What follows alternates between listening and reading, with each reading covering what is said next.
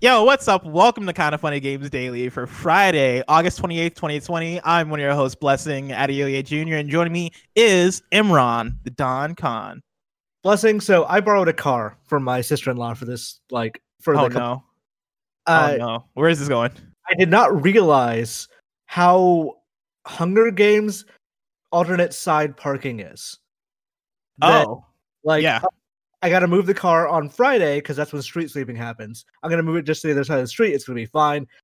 Drove around for about forty minutes looking for a space. Did not find one. Had to park in a metered space on the street over there until the show was over. And then I'm like bowled out to go like either pay more or move that car again.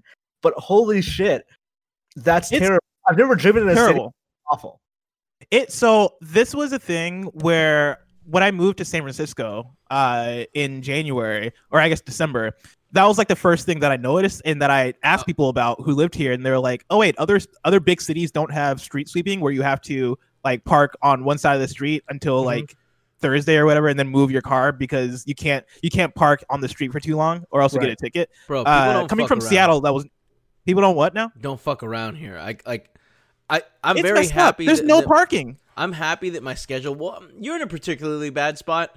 Um, it's but, terrible over here. Yep. Mm-hmm. But like, it was one of those things where like every Friday at nine, uh, between nine and nine thirty, we had to move the cars because remember we have three cars, so that was a problem. And um, we had a garage and the space in front, but still one more spot I had to find every week. So all like the whole block would switch over. Everyone kind of knew where they were going just because we were all used to it. So we'd have to switch on Thursday. Because it was street cleaning, cleaning across the street on Thursday, and then we had to switch again on Friday to move it back and leave it there for the week. What a hassle! Yeah, dude, it, it's terrible. I park uh, eight minutes away, like an eight-minute walk away from where I actually live, and so I I had to do that walk every morning when we were actually working at the office. And like the sweet sweet sweeping, sweet street sweeping itself wasn't as big of an issue because with that I would just park strategically. I'd be like, okay, cool, street sweeping is happening tomorrow. I'm just gonna park on this side of the street when I get home. Okay, cool. With the whole work from home thing and with us not necessarily leaving our houses that much, uh, that's thrown a whole wrench because for the first few months of that, they they lifted uh street sweeping as which far was as like awesome. Tickets, like set it which and forget great. It. You know what I mean? Great. I'll see you. Yeah, in two exactly. Weeks. Mwah, bye. Yeah, car. I didn't. I legit didn't see my car for for a good like two months. You know until. Uh, until they, they reinstated uh, street sweeping and uh, people getting tickets for street sweeping. And it's been such a hassle because I have to remember every Thursday or every Friday or whatever day it is that I have to get up and go move my car. And I have to walk like eight minutes for no reason, just move my car so they so they can clean the roads. It's a hassle. One more yeah, week, baby. You got it. One more week. My next place has parking and I'm very excited about it. Oh, it's like, it was my great. biggest thing. Yeah. I got a garage space. It's awesome. But Imran. Enough mm-hmm. about garage spaces. Let's talk about uh, more details on Ratchet and Clank, an idea of what the P S five's launch date might be, and more, because this is Kind of Funny Games Daily, each and every weekday at ten a.m. live right here on Twitch.tv slash Kind of Funny Games. We run you through the nerdy news you need to know about. If you're watching live, you can correct us when we get stuff wrong by going to kindoffunny.com slash you're wrong. If you don't want to watch live, you can watch later on youtube.com slash kindoffunnygames, roosterteeth dot com, or you can listen later on podcast services around the globe by searching for Kind of Funny Games Daily. To be a part of the show, at the patreon.com slash Kind of Funny Games, where bronze members or above get to write in, and silver members or above get the show ad-free with the exclusive daily post-show. Housekeeping, our Kind of Funny Gamescast Gamescom opening night live post-show analysis is live everywhere. Uh, of course, yesterday was opening night live. We reacted live with y'all right here on twitch.tv slash Kind of Funny Games. After that, we did Gamescast, uh, and that's up right now, uh, and that's going to affect... Not, not affect, but that forms today's Games Daily because, of course, Kind of Funny Games Daily, we talk about all the news. Uh, I didn't want to essentially repeat all the content that we did yesterday because we did a deep dive. And so if you're the kind of person who's like, oh, yeah, I listen to Kind of Funny Games Daily, but I don't listen to Gamescast, treat today slash yesterday's Gamescast as a Games Daily because you're going to get all your Gamescom uh, updates and details there. But, of course, today we'll still be touching on Uh, uh, some of the bigger news from Gamescom. And so uh, there you go. Thank you to our Patreon producers, Muhammad Muhammad and Blackjack. Today we're brought to you by Klarna and Bespoke Post, but I'll tell you about that later. For now, let's begin with what is and forever will be the Roper Report. It's time for some news. We have four stories today. A baker's dozen! Love it, Kevin. Starting with our number one, uh, we have even more details on Ratchet and Clank, A Rift Apart. Uh, of course, yes, yesterday, this is one of the big things that came out of Gamescom. We got a big old Ratchet and Clank uh, gameplay trailer.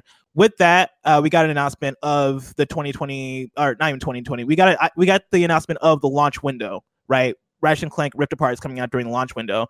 Uh, but with that, we got even more details, uh, including stuff about uh, the two resolution modes. And so I'm going to start with reading off an article from Rebecca Valentine at games industry dot biz, who writes, "The Gamescom opening night live showcase today concluded with an extended gameplay trailer for Ratchet and Clank Rift Apart, as well as the announcement that it would release at some point during PlayStation five's launch window.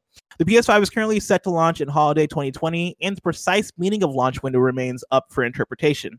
Uh, and now I'm going to pull from Jordan Allman at I G N, who writes, "Ratchet and Clank Rift Apart will offer two resolution modes, four K at thirty F P S and sixty F P S at lower resolutions." That's according to a Famitsu interview featuring Marcus Smith and Mike Daly of Insomniac Games, as spotted by Nibel on Twitter. In the interview, Famitsu asks about the supported frame rates and resolutions for Ratchet and Clank Rift Apart, with Daly responding that the game will offer two separate modes for players to pick from to balance comfortable gameplay with beautiful graphics. One is thirty F P S at four K resolution, and the other is lower resolution at sixty F P S, the translation reads.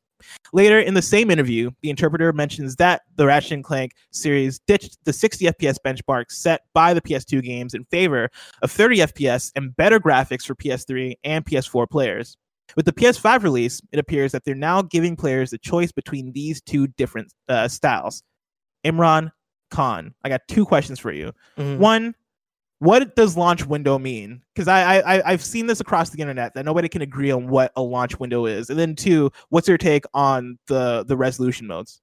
So launch window means different things depending on who you ask. And often, often party platform holders will want to make it or stretch it out as long as possible because it's it's a nice buzzword. It says like, hey, you'll get these games and within launch window. Uh, the longest I've seen it talked about is six months. I've not, I've maybe seen some people stretch it out to the definition of like nine to a year. Yeah.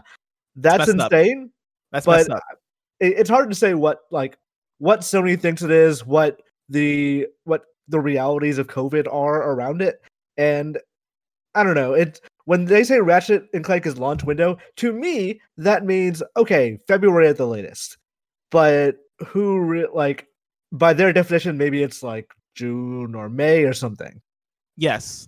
It, the, the launch window uh, terminology is interesting in this case because I feel like for this, them saying launch window and not committing to a particular month is them being like, hey, things are still up in the air. Like we do, they don't know themselves because I feel like if they knew when the game would be ready and and and uh, when they want the game to, to get out, or let me not even say that when they want when they think the game will be ready, mm-hmm. I think they tell us. I think they'd be a little bit more specific as far as oh yeah February or oh yeah March. I feel like this is a case of probably COVID affecting development uh, yeah. uh, time and development cycles, and you know things kind of being thrown off in a way where they're like, hey, let's not commit right now because we're still uh kind of working on this thing and figuring out when it's exactly going to be ready. And there's like other there's marketing concerns too, like do you want to have too many Insomniac games at one time because mm-hmm. there's there's Spider-Man and there's as well. So also it's it's going to be the P S five's probably first family game, so do you release that at launch playroom? Like, well there's a playroom that's built in, yeah. But like do you release that at launch when the people buying are the most hardcore and loyal and are probably not family Family specifically, or do you release that like closer to Christmas or even after Christmas when there's more supply and there's like a better trickle in of P S fives to people who aren't necessarily the most loyal customers? Yeah, no, that's a really good point, right? Like, what, what does Ratchet and Clank Rift Apart do for the PlayStation five strategically? And yeah, right. After Christmas would make a lot of sense, especially if you have like during Christmas, so many families are going to get P S fives, right, for their kids or for for whoever. And when you're talking about a family game, when you're talking about people who might get some disposable income during Christmas, like that post-Christmas bump for Ratchet and Clank could be awesome for that game. It could be awesome for what that game does for the P S five. Yeah. As for the frame rate things, I it's good that there's a choice because I'd, I'd rather have more options than not. But I also... It's a bad look for a new console. And I, I know that like those two ideas contradict, but it's, I'd rather have both. I ra- like give me four K and sixty F P S. I know you can't do that because like then you're compromising on graphical fidelity too. But when I saw that like, Demons is doing that, like they're doing a frame rate versus resolution thing, I initially went, but I don't want to choose because either either one I'm gonna choose. That puts it on me to be disappointed. Yeah, because it feels I, like you're sacrificing something. Yeah, I'm sacrificing something I don't want to sacrifice because I want to bet. I want the fucking best looking game, and I want good frame rate. If they release Demons, for example, as just four K and thirty F P S, I would have lived with it more than I would have if I chose four K thirty F P S, and that's yeah. also true of like Ratchet as well. And I, I understand. I I know that's a that's a bonkers mentality, but it's. I once I make that choice, I, that's happened with Monster Hunter too, where I chose frame rate over resolution, and I was just like, "Oh God, I, I wonder what this game looks like in four K." And I switched over, like, "Oh, this looks really good, but this doesn't feel right." So I switched back, and like, this feels good, but doesn't look as good as it could. And yeah, I feel like that's going to end up being a constant with the P S five and Xbox Series X. Yeah, I'm, I'm, I'm with you with that thought process, and this isn't something that I, I don't have too much of a dog in this fight because I'm not necessarily like a big, you know, technology person as far as, oh, I want the, the biggest, beefiest hardware. I'm still rocking a base P S four because I'm fine with it. Mm-hmm. And with that upgrade from P S four to P S four Pro and that kind of introducing the idea of, oh yeah, you can choose to, uh, you can choose resolution or you can choose performance, right? Like I understand it more for that type of upgrade than a base P S five, especially with them leading the charge with their first party games giving that choice. Because they uh kind of funny dot com slash you're wrong, did they confirm the same thing for Spider-Man Miles Morales as far as like you being able to choose uh different modes for that game? Because yeah, like Ratchet and Clank and Demons having that, I think is interesting for where Sony is at as far as how they communicate that stuff and how much that how much they they seem to want to promote that stuff. Yeah. Uh for me personally as a as a as a player, I'm like, yeah, give me whatever whatever y'all like, whatever uh, your vision is as a developer for how you want me to play this game, give me that. I don't I don't necessarily want the choice.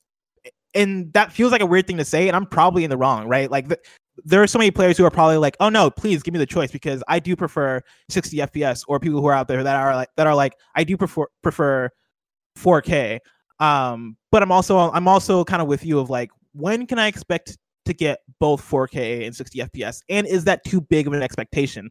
Is that is that me then asking for them to sacrifice in visual quality or art or whatever or whatever the sacrifice may be in that case? Right, we might end up in like a in a situation like with Halo Infinite, where depend depends on how you look at like feel about that game's graphics, but that is a game that is they're bragging is four K sixty F P S, doesn't necessarily look as good as let's say Ratchet and Clank. Mm. Yeah. So I mean, like. Obviously you can argue that's all subjective, who really knows in your opinion, but that like there are always going to be trade-offs, and I guess having those trade-offs more visible to me makes me feel a little worse when it's like the mentality shouldn't should be the same as it is on P C of, okay, well I'm willing to trade off this this and this. On the other hand, I bought a beefy, beefy P C specifically so I can just go like ultra, okay, good, done, now I'm I'm ready to go. So we'll see how it all shakes out. Maybe by the middle generation, they stop offering choice. It's just, this is our, our vision is at thirty F P S, and that's just what we're going to do.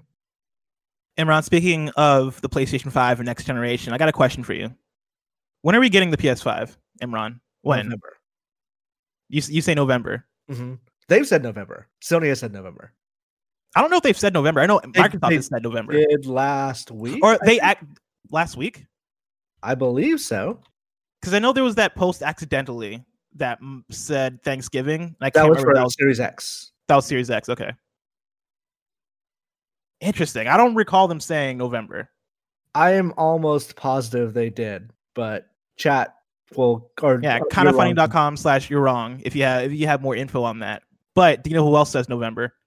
Andy Robinson at Video Games Chronicle. Uh, they wrote a whole article breaking down the report about uh, when can we expect the PlayStation five. And I'm going to read part of the article. In fact, I'm going to read most of the article, but I'm not going to read the full thing because it is a longer article.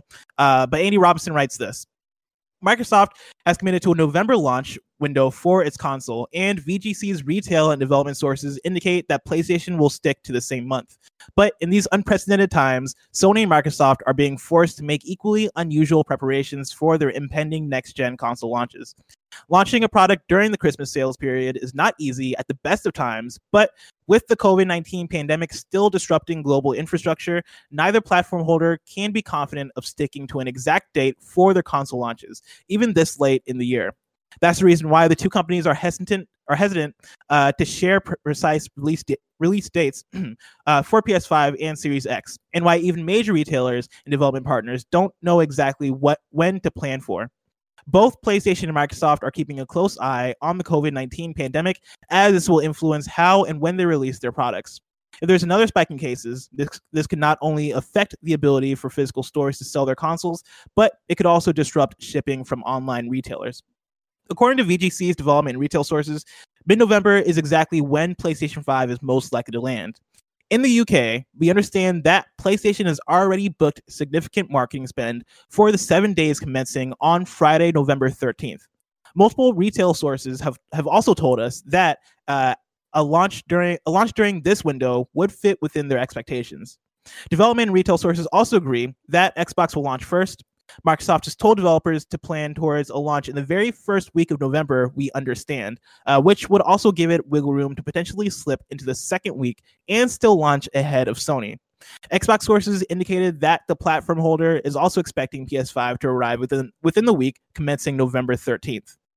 For P S five, the suggested launch timing would mean it could release alongside key software such as Call of Duty Black Ops Cold War, Assassin's Creed Valhalla, and Cyberpunk twenty seventy-seven, and also get a head start on the lucrative Black Friday sales, a date platform holders typically want to avoid. Quote, products do launch during the, during that time, especially as there's Yeah, products do launch during that time, especially as there's a large number of people shopping over that weekend. But you're going to find yourself competing with products that have been heavily discounted, uh, Dring explains. To continue, ideally, you'd want to launch before the end of no- November if you want to capitalize on the Christmas sales window, as getting your product out before the final payday of the year is a key move. Indeed, after Black Friday, the biggest sales day of the year for online retail tends to be Cyber Monday, which is usually the first Monday in December. Imran, does that do anything in your confidence as far as when the PlayStation five is going to come out? Okay, so I was wrong that they didn't not actually say it was November. I mm-hmm. think I just assumed when they said the Call of Duty date, which um, yeah, okay. like like it's like that article said, it thirteenth is between like it's the day Call of Duty launches. Yakuza I think also launches that day, but that's on a P S five game, so it does not apply quite yet. But yeah. also, well, they said it'll be coming to P S five later. Yes, eventually. I think, but, like, I, think that, at, I forget if they said at launch or not. It's a next-gen exclusive for Xbox One Series X for now. Okay. Uh, the Cyberpunk and Valhalla came out the next week. So thirteenth, I think, makes a lot of sense. Yes. Yeah, I'm with, I'm with, I'm with you there. Like, at, at this point, like, things are still somewhat up in the air because, again, like, who knows how things can go this year? Who knows what COVID does for manufacturing? And who knows, like, I, I know we... we We talked about this recently on K F G D because I think somebody wrote, wrote in a question as far as, is there a possibility that next gen gets delayed? And I think the, the answer we kind of came down on was somehow PlayStation and Microsoft would have to shake hands and agree at the same time to move things to spring or or, or do some kind of like joint agreement where, where everybody, including them and the publishers, are like, all right, let's delay because games are being delayed anyway. Like this, this would be best for all parties involved. I don't know if that's impossible. Like, I, I think there's a chance that that could maybe possibly happen, but removing removing that from the case, mm-hmm. I do see a lot of validity in the idea that, okay, yeah, November thirteenth uh, makes sense. Uh, that aligns with how we've seen it happen before, as far as both consoles launching in November. It makes sense. Here's my question. November thirteenth makes a lot of sense for P S five. Let's say, historically, you don't have both consoles launched the same day. Do you think that it's separated out, or they both go full hog on thirteenth? Because, like, looking at the software, yeah, you're going to want both consoles out that day. Either Microsoft goes first, or they come in late. So, uh, granted, knowing mm. this is not a, like, firm, concrete date for the P S five, do you think that Series X, or do you think both consoles launch the same day, or do you think they stagger it out? Well, the word from this article is, say, is is saying that they go the first week of November, and I think I th- I think that makes sense for Microsoft. Mm-hmm. If I'm Microsoft, I think I do want to go first, uh, given how things went last time around, right, with the X- with the launch of the Xbox One, and how things kind of went downhill there. As Microsoft, I think you want as many advantages as you can take at this point, and being able to get out the gate first, I think, does prove as somewhat of an advantage, right? Because you get to you you get you get to make that first statement. You get to be the first option for people to buy, right? Uh, and like, and I, I think it, as Microsoft, you have more wiggle room as far as how you want to operate in that regard. Uh, and like, I, when we when we figure out what the Series S is or what the Lockhart is, I think that's gonna give us more context into in, in, as far as like how they can maneuver. Because like, what if the Lockhart is launched the week after Xbox Series X, right? Or what if it what what if Lockhart is early next year? I think that affects things. But yeah, yeah, I would say I'd say go first week. You know, get the head start. Yeah, I think so too. It's it's too much chaos to launch them on the same day, and they know that. So either they're gonna go a week ahead, or they're gonna mm, they're either gonna go a week ahead or launch that Monday, which I think Monday is just also insane. So they don't want to be. It is bad for them. It's bad for either console if the other console is out and it is soaking up the Call of Duty next gen sales, the Assassin's Creed sales, whatever. Yep. So it is best for both of them to be out that day.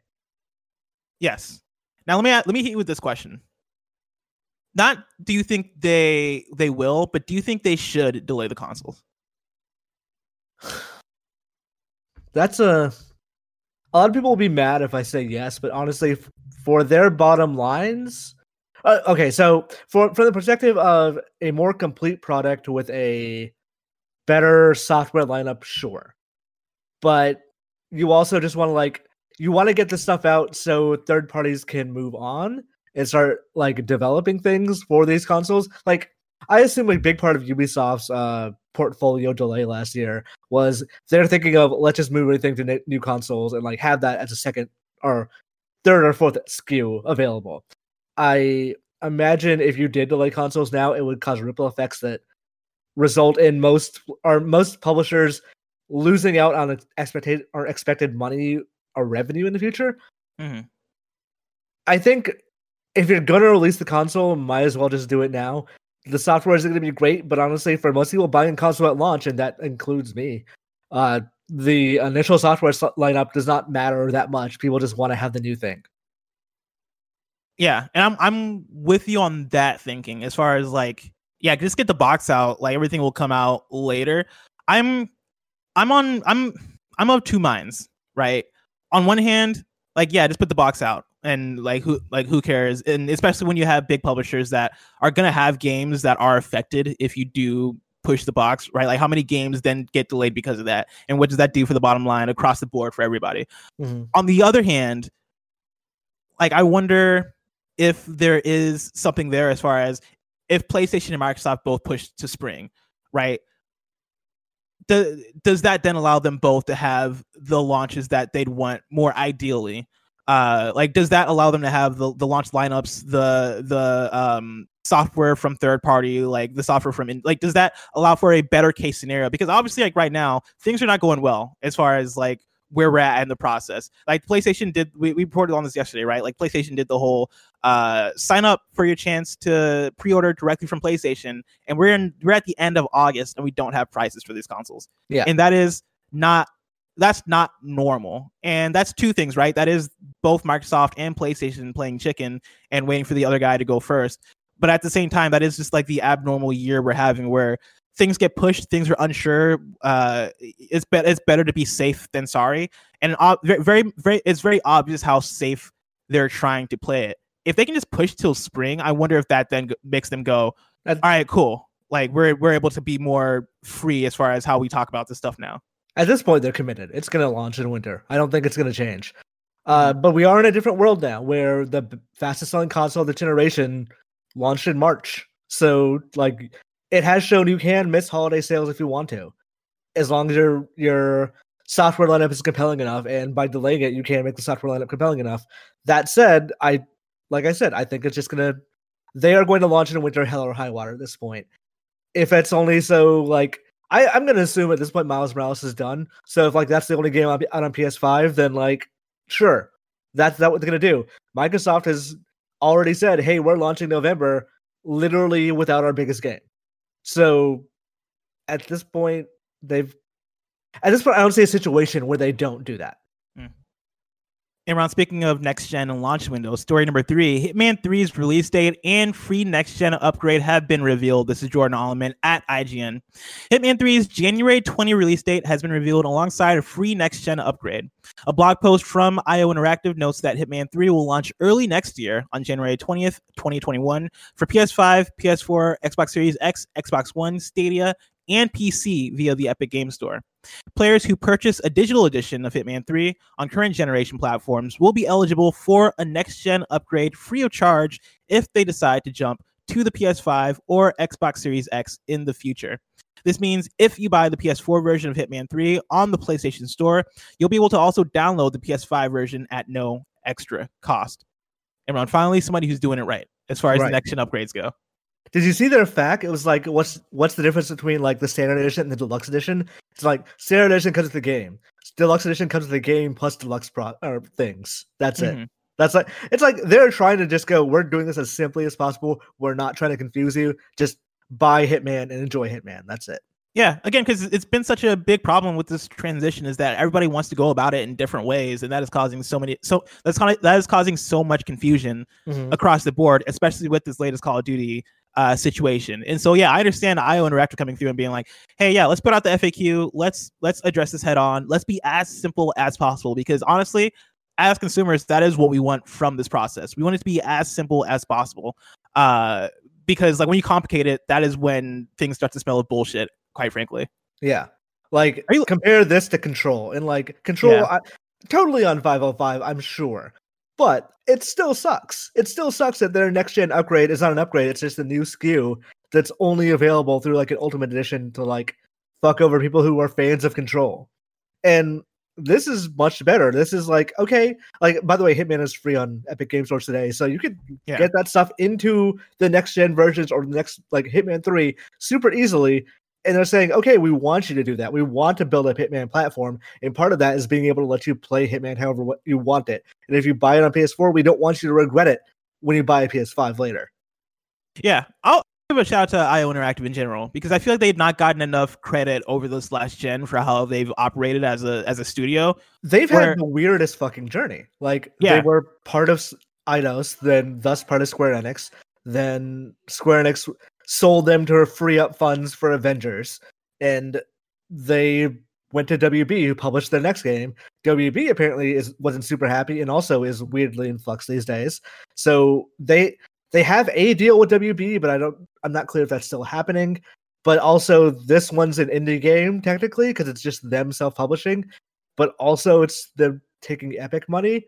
So it is a totally weird journey for them over this past yeah. five years. But also, like, they're they're a company that I think has changed and evolved in ways that are appropriate for what this gen has been, because Hitman one was an episodic game. Yes. They released over the course of a year all their different uh levels, and honestly, I thought that was a really cool way to do it. I at first I was like, all right, we'll see how this goes, but by the end of it, what their vision for Hitman uh one or Hitman twenty sixteen or whatever year that came out, their vision for that game was actually pretty phenomenal, because it was the idea of, hey, yeah, we're making, we're creating levels with the idea that they're going to be replayable and repeatable. And the more you, pl- you the more you play through them, the different ways and different methods you can use to uh, take down your target. And that was like a really cool idea. And so the idea of, hey, let's release one map after the other over a course of time made sense to have people take those tools and go back and learn and do those things, right? And they're like the company to to do that who's not a Telltale or not a Don't Nod, right? They are that, that is not a narrative game. That is a heavy gameplay, open, not open world, but op, like open environment, open level, mm-hmm. immersive sim experience. And they made it episodic, and it I think it worked for the game, but didn't necessarily work for the uh for the sales, yeah. because obviously, like they, I mean, they got let go from Eidos, Eidos for a reason, right? Uh, but like you know, post that. Put out Hitman two, partner up with W B. Hitman two, not episodic, but still like an, a, a fantastic game. I don't think it was a little up. weaker because it wasn't episodic. Like, it's still a great game. Don't get me mm-hmm. wrong, but like I think the episodic model worked for that game better. It I I agree, but I think the way they pivoted and and and made it uh, all one game worked in the way that they they still kept like the Hitman one stuff. They still kept like the content wise, that game was not lacking. Like they, yes, they it still felt like it was a full uh, experience, which is really impressive. In Hitman three, they're carrying that forward and making that a thing, and, and making sure that you have all your content in that game from Hitman two and Hitman one, and also putting that in V R, which is like crazy. Like that is a that is a crazy progression for the studio to have all that content in there and make it available and make it like user friendly or consumer friendly in the way that, yeah, like the upgrade is free from current gen to next gen. Uh, you keep, you keep all your stuff. It, some of this would make sense if it was still episodic, but even with them abandoning abandoning that, like they're they're still killing it, which is yeah crazy. I. I think so. Thinking about like going of that conversation, one of the reasons we talk about it not selling well was people assume that's because of the episodic ext- structure, and that's why W B changed it. But I, th- I'm starting to think like it's one of the last pure stealth triple A-ish games out there, and I think there's just not a huge market for that anymore. And like it's so. It's encouraging that they're willing to go like, no, no, we can make this work. We think there's still a market for this. We just have to find it. And I I appreciate I O is still doing their own thing. And they're doing their own vision as much as possible. It's even if Hitman weren't a great game, you'd have to admire the way they're sticking to it. Yeah, and I'm I'm definitely with you there. I think this generation, especially, you look at uh, Dishonored, you look at Deus Ex, you look at uh, Metal Gear is kind of a weird one because like I think the the deterioration of Metal Gear has yeah. is less with people not dig- digging the game and more so of Konami not knowing how to just operate as a company. Yeah, I don't uh, maybe not knowing, like, but, but you know what a, I mean. Yeah, it's not a pure stealth game, though. Like, I would say a pure stealth game is if you get caught, running and gunning is not an option. Like, Hitman, Hitman will allow you to, like, shoot some people, but, like, you'll usually die. Like, you you're die. probably not getting out of that situation. Like, I would say that stealth th- these days is married to the idea of either primarily narrative or primarily escaping from guns, usually both. Like, The Last of Us, for example. Mm-hmm. Like stealth is an option, but not necessarily the ma- the only or main option.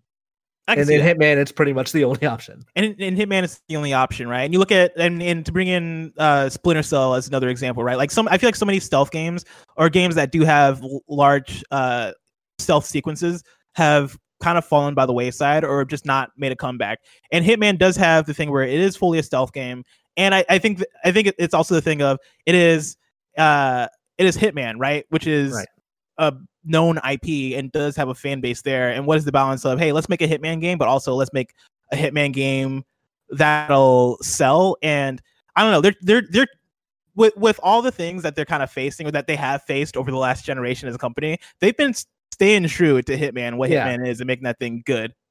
Uh, yeah, that's what I'm saying. Like, I appreciate that their thinking is it's not that there's no market for it. It's that we'll, we'll make the market for it. And that's exactly that's fantastic. Our last news story, story number four, Unity launches Android distribution platform uh, globally. This is from Marie D'Alessandri at games industry dot biz. Unity is launching a, distri- a distribution platform for developers to reach Android users beyond Google Play. The Unity distribution portal was introduced last year and available since, but is now launching globally following successful testing. It allows developers to upload their game build and sign up for each store they want to distribute on. Uh, U D P then handles the work of creating builds that meet each store's requirements and helps developers push the game to various stores, all from one dashboard. While Google Play is the dominant platform to distribute Android games, there are many alternative stores worldwide. The App Store's landscape is particularly fra- fragmented in China, a prime mobile market, as Google Play is banned in the country. Unity pointed out Uh, Unity pointed out it in its announcement that third-party app stores are set to keep growing too. An estimated ten point six billion dollars in revenue uh, will be made by alternative stores in twenty twenty, Newzoo reported, uh, which would represent a twenty point five percent growth year on year. Uh, and this is this is a new story I wanted to bring into the fold, mainly to even grant more context on the uh, Epic versus Apple stuff, and and uh, essentially to lend credence to the idea of why Apple specifically is kind of the enemy here as far as uh, why Epic is going after them, right? Because like mm-hmm. this is a big, I mean, on the on the Google Play side of things, right? When we talk about uh, the thirty percent cuts and the things that Apple is doing, but also other companies are doing on, on Google Play. Other other options are there as far as distribution, as far as storage and all this stuff. And this is like a very big example when we talk about the the uh, ten point six billion dollars in revenue made by alternative stores in twenty twenty. Like, that is a big point as far as why Apple uh, in the in the monopolization of that store in their platform is kind of an issue when it comes to right. putting out a game. And so, yeah, I, I'm yeah. not surprised that other people, places are sensing weakness or at least an opportunity to pounce on in the bigger stores now. So they're trying to see like, okay, so I, I've been around a bunch of dog trainers recently because my brother just got a dog, and they were telling me that the dog, when you try to like put in a timeout, like hold it by its collar, the dog will just like move its head just to see how far it can take it, see how far mm-hmm. it can push the idea. This to me is what they're doing, is they're trying to just move and see, okay, well, they're not, they're not pulling me back for this. So how far can I take this idea?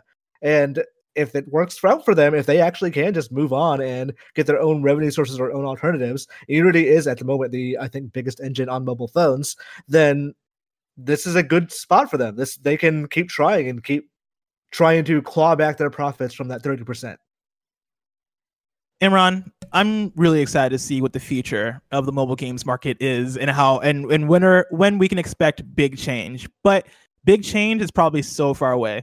If I want to know what is coming to mom and pop shops today, where would I look? The official list of upcoming software across each and every platform as listed by the Kind of Funny Games Daily Show host each and every weekday. Do do do do do do do do do do yeah.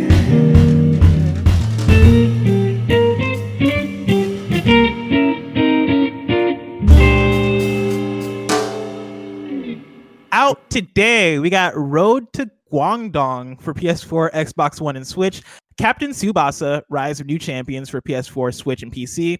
Wasteland three for P S four, Xbox One, P C, and Mac. Project Cars three for P S four, Xbox One, P C. Nexomon Extinction for P S four, Xbox One, Switch, P C, and Mac. Madden N F L twenty-one for P S four, Xbox One, and P C. Windbound for P S four, Xbox One, Switch, and P C. Immortal Realms Vampire Wars for P S four, Xbox One, Switch, P C. Xing for P S four, P C. Liege Dragon for Xbox One and P C. Hexagroove Tactical D J for Xbox One. Kevin, can I get a search for Hexagroove Tactical D J? Because I have to know. Nope. I gotta know. No? Okay, well, it was, I tried. You know uh, I'm on it. What do I say? Me. Just say please. Please, Kevin. Please, Kevin. Wait, uh, I'm sorry, I wasn't listening. What what what was it? Spell right. Wait, uh, hexagon. No, Hexagroove. Hexagroove Tactical D J. Okay, uh, I had gone too far down. Let's see, where is this Hexagroove? All right, you can keep going. I you got see it. it. Yeah. All right. Uh, Double Kick Heroes for Xbox One. Dungeons of Edera for P C. Beholder's Lair for P C. Gearbox for P C. Throw It for P C. Death's Hangover for Switch. Kevin, I might also need one for Death's Hangover Peggy's. for Switch after after we look at Hexagroove. That sounds uh, good, boss man. I got the first yeah. one ready, so you want to appreciate it. How do we? Uh, we'll get there in a second. Solitaire, Klondike Minimal for Switch, Color Jumper for Switch, Jump Force Deluxe Edition for Switch, Grim Legends Forsaken Bride for Switch, A Hero and a Garden for Switch, and then hold Surgeon on, busing, Simulator busing. two. Before you what finish, up? we have mm-hmm. Christopher Lloyd, Doc Brown himself, here to announce the last one. Wait, I'm confused. Actually, we've got nothing. It was, Remember, that oh, was really good. That was, that was, okay, that was that really was good. That was really good. good. I legit, you legit stumped me for a good five seconds there until I put the pieces together. My mind was breaking trying to figure out what the fuck you were saying. That was good. That yeah. was very good. Uh, Doc Brown is here to announce Surgeon Simulator two is out now for Epic Games Store. All right, All right. Kevin, what is, what is, is, is this Hexagroove? Yeah. Tactical D J? All right, press play. I got to know. Put oh. on your headphones. Yes, right oh, now. Oh, this is a headphone boy. Okay. Doesn't seem very tactical so far. You got like a U I here. Looks Imran, like some kind of music wait. U I. Jesus. Some good music playing in the background. Start with a beat. Wait, this is actually a D J game. Yeah, this is like a. It looks like a D J. I assumed it would be like some sort of like rhythm R T S or something, just by the name. Tactical D J. Yeah. No, it looks like you're tactically DJing is the actual is the actual bit here. All right. All right. Looks like I'm you gonna, build wait, up. I want to jump to the end. Yeah, I want to see what the final product looks like. Honestly, sure. oh, whoa, yo, whoa, this looks this cool. From? Okay, um, no, this is It is. Also I think it's a little bit of everything. So yeah. you make the music and then you play it, like physically play the or play a level based yeah. on the music. It's a D, it's a D J game where you set things up and then play through the actual song. That's really cool. All right, we got Death's Hangover also. Give me one second. I'm still finding that one. Oh, there it is. That D J game's on Switch, right? Oh, I might look yeah. into that. That seems kind of fun. All right, this is Death's Hangover by Cubic Games. If you get that D J game, get uh, t get Timoko. Is that not Kirby? That looks like Kirby. That's it. But looks more like Boo's, like little pink Boo's. Look like a Boo Kirby. I mean, really, what dif what is the difference between a Boo and Kirby? Uh, the legs, oh, the feet, the yeah. feet. Yeah. Kirby does not have legs. Kirby with legs would be also the insane sexual game. energy, right? Yeah. Uh, Death has a hangover, and he was robbed by Nightmarish Dracula. You want to rewind? Okay. Oh, I, no, I just, it's fine. It's a brick breaker. I just oh, it's um, Arkanoid, brick breaker, yeah, Wizard. So it's like a, it's a for audio listeners, right? It is. Parts. Yeah, it's like a top-down, it's like action-looking game that like it looks. I don't know what to compare it to, but it, it's it, basically Arkanoid. It looks like Brick Breaker, but if it had sex with Centipede and it was born on Halloween. Yes. No, that's actually a very good way to put it. Yeah, thanks. I There's feel like. These, Death and Dracula would be friends, though. Yeah, Death but I feel like in that, in that shitty way where it's like Dracula is always trying to get him drunk so that he can be like, "Look, I'm cooler. I can drink more alcohol." Yeah, yeah. It's like, "Oh, I'm Dracula. Drink, drink this Patron." I yeah. don't know why I did that accent for Dracula. Yeah, that was an interesting job. That was not. That was, that's not how Dracula sounds. Uh, I mean, it could. Uh, it's your fantasy, you know. Yeah, your fantasy. I mean, you're not wrong. You're not wrong. Uh, new dates for you. Uh, Cardo is coming to P S four on October twenty-seventh. That game seems and then, real cute. Cardo? Yeah, I played a demo of it a couple of years ago. It's it's really cute. It's like, like real Wind Waker vibes. Do you want me to pull what it up? What is it? Is this... It's a it's a top-down sprite-based adventure game where you like you find pieces of the map and move them around to solve puzzles. Yo, it's Friday. Kevin, pull it up. Let's I'm let's gonna... check this out. Also, I'm, I'm gonna I'm gonna for full transparency here. I gotta be honest, right? During like story number three. Kevin messaged me on Slack and was like, "Hey, something, something, uh, in review." And when I saw the notification, I was talking, and so I was like, "Okay, I can't, I can't talk and read at the same time." But mm-hmm. I'm gonna assume that in review really needs to start at eleven a m So I'm gonna start rushing the show. And then I got to story four, read the actual D M, and it was, and the D M said, "Hey, in review, it's not starting until eleven twenty, so we can take our time with this one." So we're chilling. It's Friday. We're having a good time. Uh, what is I gotta move a car games? At some point, so let's actually move it along. Oh, oh yeah, for sure. We'll just go. We'll, we'll hold it off. This is Cardo. Wait, wow, how, cool. how far how far away did you park? This does about cool. two blocks. Yeah, we can yeah. hold it off for two blocks. We talk about our breakfast. Uh, it'll be great. No, we got this. We got this. Sure? Okay. Yeah. I mean, when's when is street sweeping for you? Is it at eleven? Well, no. I moved the. Car. I need to pay the meter to the car. Oh, the meter. Wait okay. a minute. Yeah. Wait, did you not take a picture of the like the thing that's like, uh, you know, uh, pay, what is it? There's an app called Pay on the Go. Pay, pay, pay by phone. Pay by phone. Pay by phone. That's what it is. Yeah. I did not notice a picture thing there. Dude, you gotta get pay by phone. It'll change Bro, your life. You, you can just add. You, can, you add more money life. to the meter on your phone. Yeah. You could have handled it right now. I could yeah. have. Sadly, I missed the the opportunity this time. All right. Uh, of course, yesterday was Gamescom, and with that came a lot of Gamescom news, which I'll get to in a second because I, for I forgot about this next one. Ni no Kuni uh, Crossworlds has been revealed. It's an M M O for mobile devices coming this year to Japan. So if you live in Japan, get hyped. Uh, and the rest of these are pretty much from Gamescom. Uh, Spellbreak is available on September third. Uh, LEGO Star Wars The Skywalker Saga is coming coming spring twenty twenty-one. Warhammer Stormground is coming twenty twenty-one. World of Warcraft Shadowlands launches on October twenty-seventh. Bridge Constructor The Walking Dead was announced and is coming twenty twenty to everything. Doom Eternal The Ancient Gods Part one is launching October twentieth. Uh, and then Jurassic World Evolution is coming to Switch on November third. Uh, and then also, this is not from Gamescom, uh, the open world elemental action of Genshin Impact hits P S four on September twenty-eighth. Do you remember Genshin Impact? Yeah, I forgot where we saw that one. It was at the last state of play? Yeah, it was, a, it was the okay. one that looks a lot like Breath of the Wild, but yes. with anime.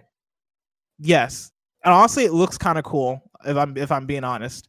And so, Genshin Impact, yeah, maybe get excited, but I'm I'm we'll see we'll see on that one. Now it is time for reader mail. You can write it at patreon dot com slash kind of funny games, where you can get the show ad free. And speaking of ads, this episode of Kind of Funny Games Daily is brought to you by Klarna. Thanks to Klarna for supporting Kind of Funny Games Daily in Sweden. They don't shop, they Klarna. Klarna is a revolutionary new online shopping app from Sweden that allows you to shop thousands of online stores and pay for anything in four easy, interest-free payments that make shopping smoother. Uh, with the Klarna app, you can shop anywhere online from the one app. It's easy to use and convenient to browse thousands of online stores from one convenient place. Pay for anything in four easy, interest-free payments. Paying after delivery allows you to try before you buy, and you can also also report returns directly in the app. Get the best deals with customized price drop alerts on items you save to your wish list. It's always good to shop smarter and save money. Create and share wish lists of items with friends and families anywhere online. It's a fun, easy way to show what kind of products you like. Tim loves how easy it is to find what you're looking for and get set up.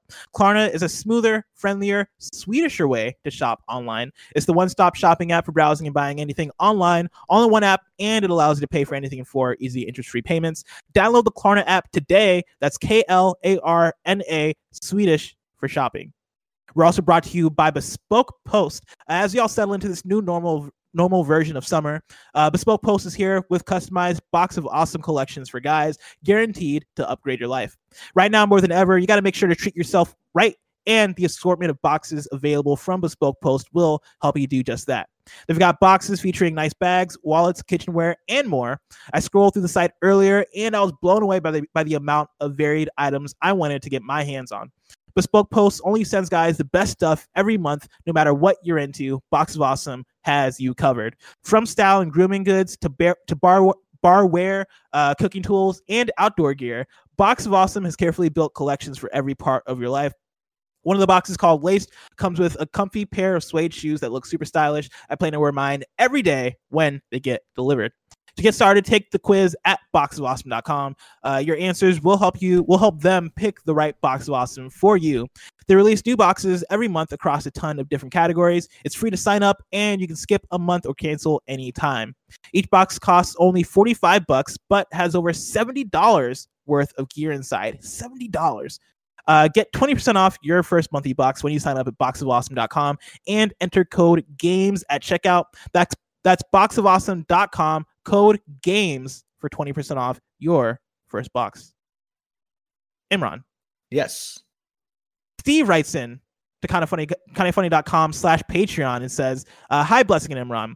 How is the current state of video games development? More specifically, at the start of the pandemic and the work-from-home situation, game development studios could not do motion capture or orchestral music recording. Have studios been able to find a way to get this done? Appreciate your insight. Uh, I don't know. Some have, some haven't. Like, it's it depends on a lot of things. Depends on people who have liability issues and who have liability covered, and some studios have figured it out well, and some have thought this would have ended by now, and it did not have a long-term plan. So, like, there's a lot of concerns, right? There's, like, you've got new dev kits out in the wild, and does the do the companies allow you to take... I assume by this point they must allow you to take the de- dev kits home, but do they have enough for everybody to work on? If they don't, then, like, who is using them? Do they have enough for the people who need them? Are there resources that involve, like, childcare and things like that that aren't really, like, taken care of yet? Basically, it's it's not a single question of who was able to do just simple things, but it's a more systemic societal question at this point. And I can see it affecting game development well into twenty twenty-two. On like not necessarily games that we still have it around by then, but like games that are coming around then. Like I know games that were supposed to come out this year that have been delayed and not have, have were just officially not delayed or whatever. And I imagine to some extent like Q A must be like fucking terrible right now. Like you can't really work the mills that way. There's N D As that prevent people from playing the games at home. So those could be problems. There's no simple answer to that question. Uh, basically some have, some haven't. And I know like ones that were struggling before have figured it out for what they need to do. And some that were struggling before or were not struggling before are struggling now. So it's going to be a long-term problem for game development for the next couple of years, at least. Yeah, uh, your answer is going to vary studio by studio. Like I remember in March when we first started working from home, like I remember in my mind, I was like, oh, cool. Like, we're going to work from home for two weeks, be back. Everything's going to be back to normal. And now it's, what, six months later? It's five months later, almost about to be six months later, and we're still at home, right? And I think with, with that, like, you can probably take that property and and apply it across the board as far as, uh, you know, for quite a few games, I think you saw delays because, hey, you know, let's put a pause on things. We're not going to work for, or the things that we need to be in person for, we're just going to put a pause on it for the month, for a month. And, and when we get back, that's when those things will get done. I think mm-hmm. a few months in, when we start to get a full picture of, all right, no, yeah, we're going to be home for a lot longer, right? Or this situation's going to be around for a lot longer. I think that's when you see companies and studios start to put in, uh, um, or start to find ways to work around that and start to find ways in, uh, to figure out how to do things from home, right? Like approve having dev kits at home, figure out how to get more dev kits so you can take them home, figure yeah. out how people can do voice lines or do um, voice recording, socially distanced or from home, right? Like that, those become processes that at a certain point by now, you're probably like, all right, enough of the pause. We have to figure out a way to, to work around and do this. And for quite a few, for like a lot of studios, that's probably going to mean, that's probably going to mean a lot of those processes are going to take longer because things are harder to do from home than in person. Uh, and some things might be vice versa, right? There might be some things that you would discover that at home are actually easier to do than in person. But yeah, with that, like every every studio and every company is going to be handling those things differently. And again, that's why you're seeing delays. That's why, uh, you know, I, I think in the Halo Infinite delay, they referenced COVID. Uh, like that's why you'll see things like that, right? And that is folks making an, an, an adjustment, but that's not necessarily them being like everything's paused. That is them being like, all right, we got to adjust, and these adjustments are going to mean things. Mm-hmm. Yeah. So or, basically, it's a it's an open question of like hmm, varies. That's it. Yeah, exactly. Uh, Lawrence writes in to patreon dot com slash kind of funny games and says, "Hey guys, as someone that identifies as non-binary, I'm usually a fan of when games include gender-inclusive options for their games, especially excited for Cyberpunk for stuff like this. But the way Call of Duty Black Ops Cold War is handling it really aggravates me. Having a gender, gender-neutral classified option feels like a very backhanded bone, bone to throw to the queer community when the game's campaign shows the characters working closely with Reagan, pre- the president who let thousands of queer people die during the AIDS crisis and was a famous homophobe. I understand that the problematic campaigns I, I understand that problematic campa- campaigns in C O D are nothing new, but if Reagan is the head honcho for the campaign, I'd rather they, they just not include the gender neutral option at all. Uh, also brings up a question of who they're trying to market this game to. Appreciate y'all and have a great weekend." Uh, this is an interesting one because I saw yesterday as news, or was it the day before? I, whatever Call of Duty, Call, Call of Duty was revealed this week, I saw as that was happening, yeah, like the whole, uh, there are three options for your character in campaign, because this mm-hmm. time around, your your character in campaign is a created character. The three options are, I believe, male, female, classified. Right. And I saw that rub so many people the wrong way. Yeah, I at that point, I would have just not put gender in. Like, mm-hmm. it's, it feel, I can understand why they did it that way, but at that point they should have started asking, they should have reached out to queer groups or queer queer groups and talked to them and be like, hey, so what do you think is actually best here? And honestly, the answer probably should have just been like non-binary, but yeah, they didn't. And or the answer thought, could have been just pronouns, right? Like, yes, just have people choose their pronouns. And to like the point in the question, right? Lorenz is uh, mentioned toward toward the end of there, right? Like, uh, bringing up who are they trying trying to market to? I think part of it comes with them being like, all right, what is going to cause the least stir and reaction? Like, how can we implement a, a gender, gender neutral option that isn't going to ruffle, ruffle, ruffle feathers? And mm-hmm. for some reason, I, pronouns do that for people, and I, which I, I, I don't necessarily understand. But I, I the, the most ideal option, I would think, would be, hey, like, choose your pro- pronouns. You want to be he, uh, he slash him, they, they slash them, or she slash her, right? And that's an easy way to get around that whole thing as yeah. opposed to going classified, which feels like it is kind of a backhanded, like, hey, yeah, let's not address it kind of thing. This is a thing, like, I can tell they were trying, and that's, you know, that is to a degree laudable, but like, honestly, they should have just spoken with some groups and figured out the best way to do this. Cause like this, this does feel like it does, even though that was not their intention, it feels like they're trying to, they are making fun of it. And that, That is not going to come off as well as I hope. Do you have any thoughts on the Reagan thing? Because I am, I don't necessarily. Oh, Reagan was like the the description and the question of Reagan as a person is, and like the things he did regarding AIDS. Fair, true. Yeah, it's true. Yeah. Like Reagan has been very much lionized over the years to the point where it doesn't make a whole lot of sense. But yeah, he is. He was awful about queer problems and AIDS and all those things. I when I saw, I, I was I was actually biting my tongue a little bit when we were watching that Reagan trailer, because like, yeah, if you're gonna lionizing Reagan to that extent, he was the president, and I'm curious how the how the actual storyline is going to present him. Mm-hmm. But also, this is a series that has had like Oliver North as a major character, and like is not this like even last year, last year or uh, Modern Warfare was kind of shitty about some of these politics. So it feels like a losing battle at some point, just like to point out all the ways Call of Duty does these like micro things that feel shitty. So I, at this point, it's exhausting to talk about it. Yeah. Uh, to Lauren, to, uh, to Lauren's write-in, right? I understand uh, the frustration as far as, yeah, if Reagan is the head honcho for this game, I don't even, I don't even want to be represented, right? I don't even want like the, the, uh, to have that option because, because of who Reagan was as a president, as as, as a human being. Yeah. Uh, that's one of those things that for, for me, from the outside looking in, that's kind of a hard thing for me to juggle as far as uh, what you do. Uh, like the idea of, hey, yeah, I want to have this group of people represented in the game because represent- representation is important. But also, like, we want to have this president represented in the game because of historical ac- accuracy or whatever the case may be. Uh, It's a it's a box of worms that mm-hmm. I don't necessarily have an answer to. Yeah, it's it's one of those things of if you're going to if you're going to bring in real world events, you have to be prepared to paint them as ugly as they were. Yeah. And the the years since Reagan has been president have been very kind to him in terms of reputation, but the reality of it was not that. We have one more question from Brandon H, who writes in and says, the Popeyes chicken sandwich is finally coming to Canada, and my fiance was able to get us on the exclusive list to try it before it goes live nationwide. How should we prepare for this epic moment?